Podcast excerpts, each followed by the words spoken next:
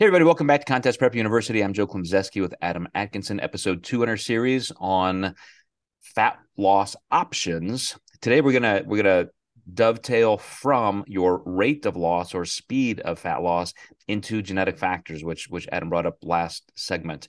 And uh, I'll give you another example of a client that just started with me this week, Adam.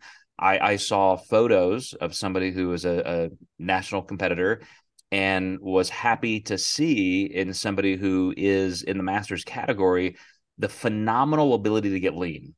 And so I saw, wow, she's really, really lean. And so I know we can build on that. I immediately start thinking of peaking processes and ways to make her look better. But knowing that she is ectomorphic, even uh, informed me greatly on on the type of approach to take from the beginning because I know we don't have to necessarily worry about a slower rate loss as we warned about in episode one, but muscle retention is going to be huge. And it, it was kind of confirmed by the fact she said that, yeah, right now I'm eating about 2,600 calories and I'm only up a handful of pounds from my last contest. So I thought, you know, definitely dealing with somebody who needs to worry more about muscle preservation. And so I'm curious when you look at the whole genetic spectrum, how you you think about it or or design it for clients yeah the the variance in genetics is fascinating to me and uh, it, it's just not fair sometimes you know but uh, this is why we have different contexts and how we work with people. I'm currently working with an Olympian right now who has dieted down faster than probably anyone I've humanly seen.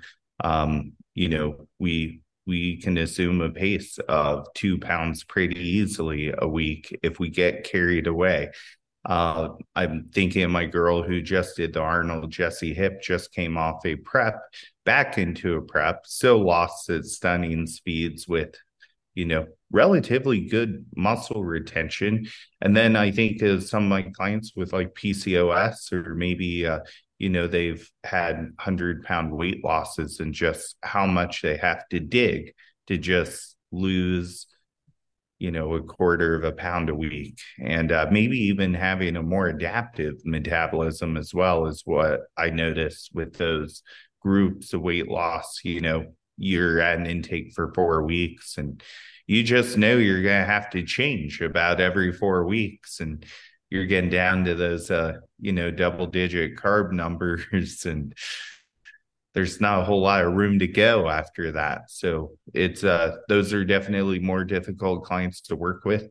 Um i welcome that. Uh that's where i think my value as a coach comes in even a little bit more is when you're when you're trying that hard for that progress and micromanaging things. And uh, you know, having a coach who can make biscuits from scratch versus just acquiring talent is a is definitely something that you want as a client.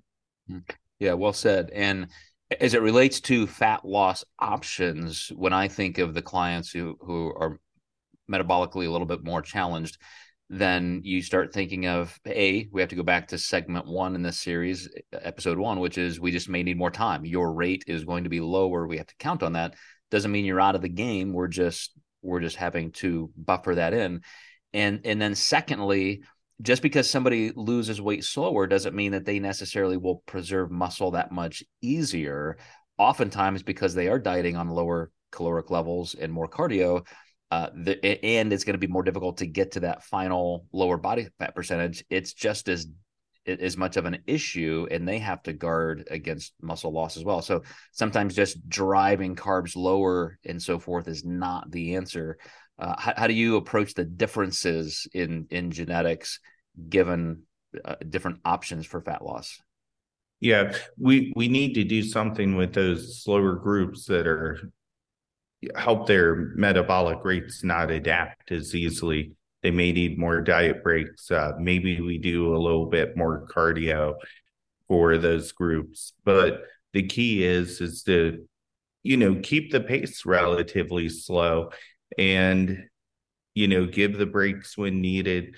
I think one of the biggest things I see in those groups though are people that complain maybe how long they were in prep. And I still get people that ask me, can I do a 12 week prep with you? And I say, yeah, if you want to lose, for sure. You know, absolutely. Um, but you know, I find the median average to be around 20 to 24.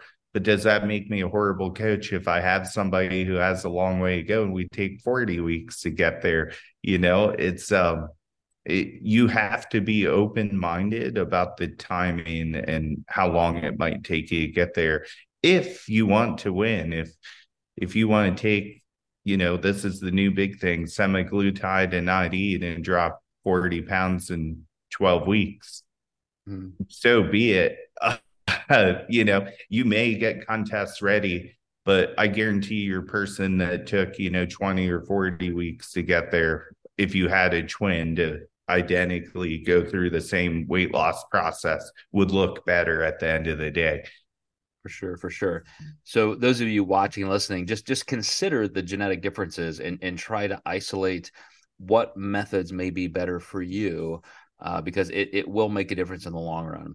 But we're going to see next time. We're going to start covering the different methods, as I mentioned.